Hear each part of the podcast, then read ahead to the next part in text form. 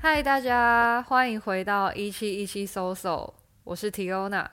这个节目会以身心灵疗愈、宇宙共识讯息为主题。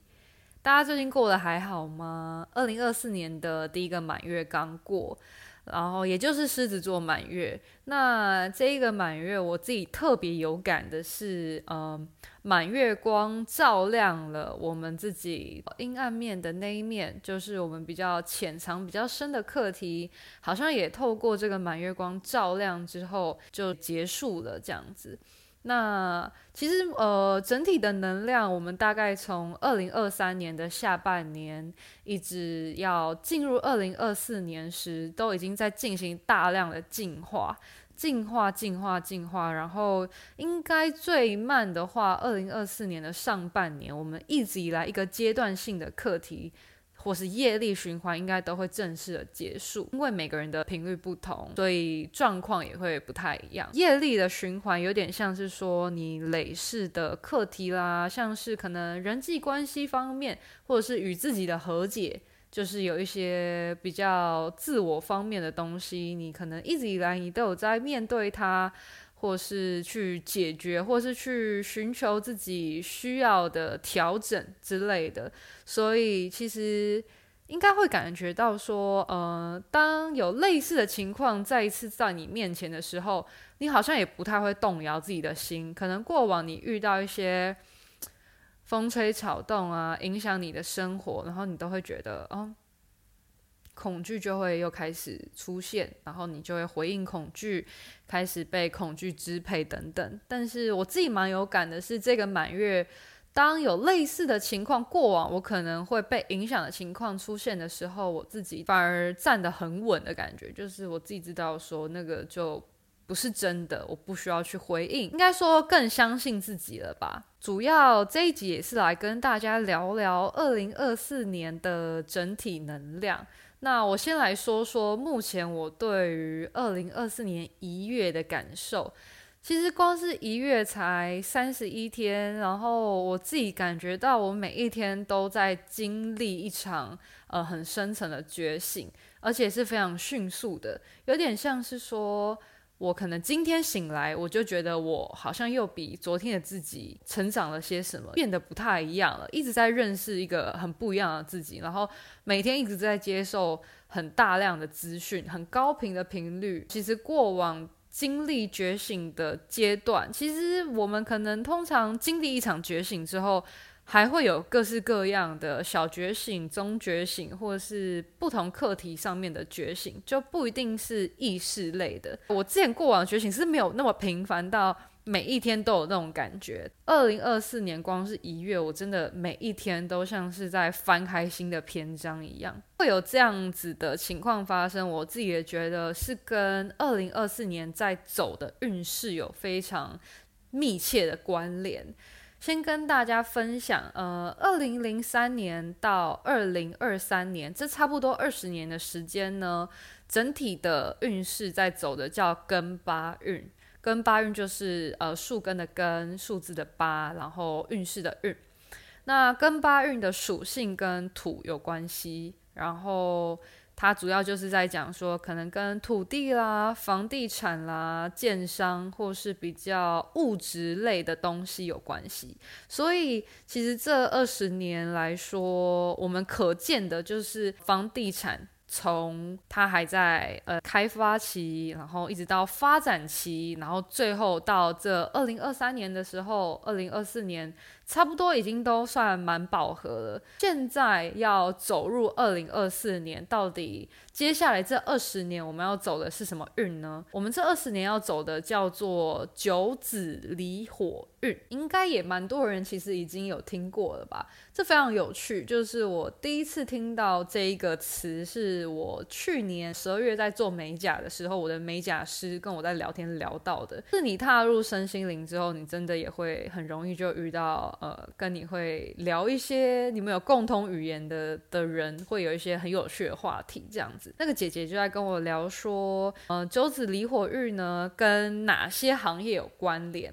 你就先分享我比较有感觉的。大家如果想要再了解更详细的话，我觉得可以自己在上网搜寻。第一个就是科技产业，就像呃 AI 人工智慧这件事情。我们可能在前几年听到 AI 人工智慧的时候，都会觉得怎么可能会出现在我们的生活中，或者是机器人到底存不存在，到底可不可行？但其实一直到二零二四年，都会发现人工智慧自己在开发期，然后要慢慢会往发展期这一块去走了。那像很多像我们出去啊，去停车，车牌辨识，或是很多东西都已经慢慢在取代。人工了，然后也包含了像演算法，还有我们现在其实每一天都一定会使用手机，然后手机也会透过演算法去丢很多东西给你，然后会有很大的资讯。你生活上面有不会使用的东西，你其实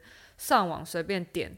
随便查都有你要的东西。第二个就是美业。美业就是与美相关的事物，像是呃医美啦，像美甲、医美，然后或是呃像是物质层面的上升，就是大家对于时尚的美感也会更加的重视。那其实我觉得医美行业现在也算是蛮，也算是要进入一个比较蓬勃化发展，就是。会变得就是呃，可能看到很多人都在去做，也不会觉得这是一个很稀有的事物了。对，再来就是也会更追求的是精神层面，像是思想啦，或是在自己的呃意识追求上面，我觉得也会更注重在自己内心，因为呃，像过去二十年大家注重的是物质嘛，那体验完这个物质之后，你就也会慢慢往内走，这就是一个。二零二四年开始走到二零四四年，差不多二十年的一个运势走向。那像在现在科技非常发达、资讯量庞大的生活环境下，就需要更去注重我们自己内心的平静。因为有些时候，其实你需要讯息没有这么多，但是可能会透过演算法，一直你点了一个你可能有兴趣的文章之后，演算法就会一直在推播很多。你可能会更有兴趣的东西，那这些东西，你当你吸收到一个饱和点的时候，其实你就需要去用一点点时间去消化。可是因为其实这个东西有点像是，呃，我觉得人有点上瘾了。所以很难去分类，说这到底是不是你需要的。但其实我觉得这件事是非常中性的，就是你其实可以去用一个很健康的模式，去在这样子的环境里面生存下去。我想要分享的几个点是。我自己有感觉到，呃，我自己就是可能因为会对身心灵方面的文章的讯息比较有兴趣。那当这样的讯息一直不断的进入到我的生活里面的时候，刚开始当然会觉得说，嗯，我接受了很多讯息，甚至比过往都还要来得多，来得快。不过一直到后期就会觉得，我好像有一点负荷不了了。对人有点像是一个记忆卡一样。然后你已经储存了够多东西，然后你又一直在丢这些东西进来，身体就也会有点不太舒服这样子。所以我后来就是，我就直接把，呃，像我之前有用那个 I G 的新的 A P P 叫 T H R E A D 吗？Threes，然后我自己后来就也把它下卸载掉了，因为我觉得它上面的文章内容有一点。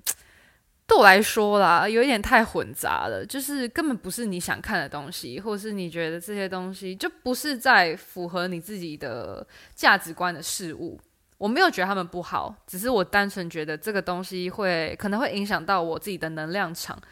就是我我不会想看这些东西，讲直白一点，然后或是。光是身心灵方面的讯息，也很多人直接在上面讨论。那其实也很多派别啦。我自己觉得，基本上我只需要去对齐我自己想看见的事物就好了。这不是说是待在舒适圈的意思，是就是有一点像是你你的语言是什么，我们讲的是中文，我们就会去听中文的频道。会向往这样。那你如果今天听得懂英文，你就也会听英文的频道。套用在各式各样的状况下，就是你去找到一个你比较偏好，然后你也比较擅长，你也比较可以呃去觉得有平衡、有接受到讯息的东西就好了。总而言之，就是我自己觉得在现在这样子的状况下，我们真的要会去筛选我们自己需要的东西是什么，避免会有那种。真的会可能会对科技会有一点，我不知道会不会有发生一些病态的感觉，就是会有点不适症，没办法很很适应或是怎么样，要找到一个自己可以跟这个这样子的生活模式取得一个比较健康的关系。再来就是在这样子的情况下。然后很多人应该也会比较容易分心掉，应该有不少人其实有写自己的显化清单。那其实显化清单里面，我觉得最重大的两个步骤就是要付诸行动，然后要呃信任。那其实信任的这一块又可以再分成要信任时间。其实我前阵子就有看到一段文字，他是在讲说：好，你已经相信了奇迹会发生，但是。你也还是要给奇迹一点点时间。我自己觉得我听了是蛮有感觉的，就是因为你现在的生活周遭都太迅速了，所以会变得说，当你没有马上看到成效的时候，内心多多少少会有一个状态是觉得，哈，为什么啊？别人都可以，为什么怎样怎样怎样？可是我自己觉得，还是要把自己的心稍微扎稳一点点，就是你明白你现在。没有办法马上看到成效，一定是因为现在这个过程有更多东西是你需要去体验的。我自己是一直都蛮相信这件事情的啦，所以我更偏向事情就是你慢慢做，反正你也可以观察其他人，你也可以看，但是你不一定要跟他们一样，你就当做是一个你是一个观察者就好了。然后你一一样明白你自己待在你自己的时区里面，我觉得这就是一个现在。比较适合接受一些讯息会比较敏感的人。那还有一个方式推荐给大家，就是冥想。其实我自己个人没有很常在冥想的规律的习惯，但是我就是如果有感觉到自己说，哎，好像有突然想到这件事的时候，我就觉得 OK，那我就是可以去做一下这样子。然后我一直到进入今年，就是进入一月的时候。可能也因为就是讯息量真的太多，资讯太多了，然后我就是觉得我的身体一直在传讯息给我说，他想要想要进入冥想那个状态，他想要在那个状态里面，就是非常的安静，然后意识也全部放空。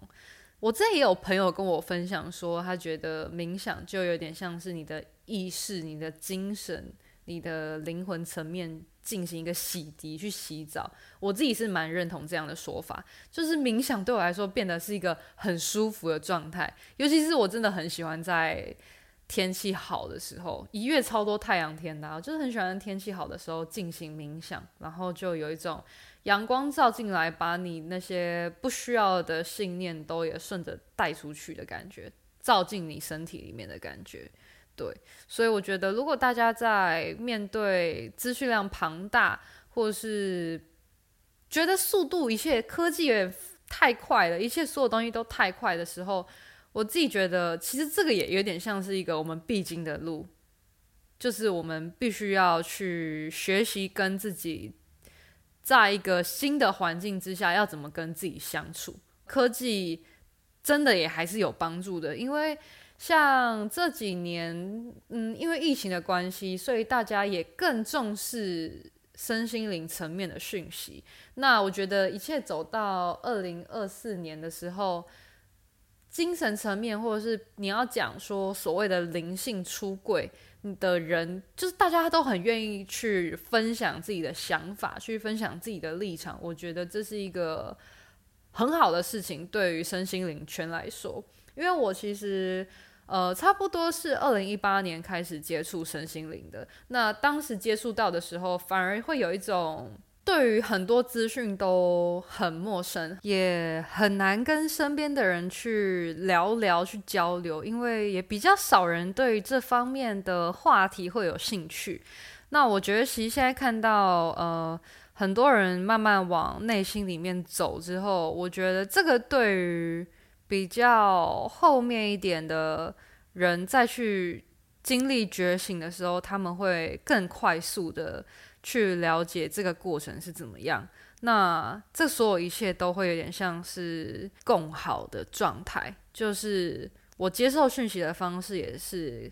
除了透过自身的感觉，也会有网络上面或是都连接在一起，也会收到一些讯息，或是查得到一些东西。那我也会希望今天我有感受到什么事情，我也可以分享出来，提供给需要的人。那这一集就分享到这边，我们下一集见。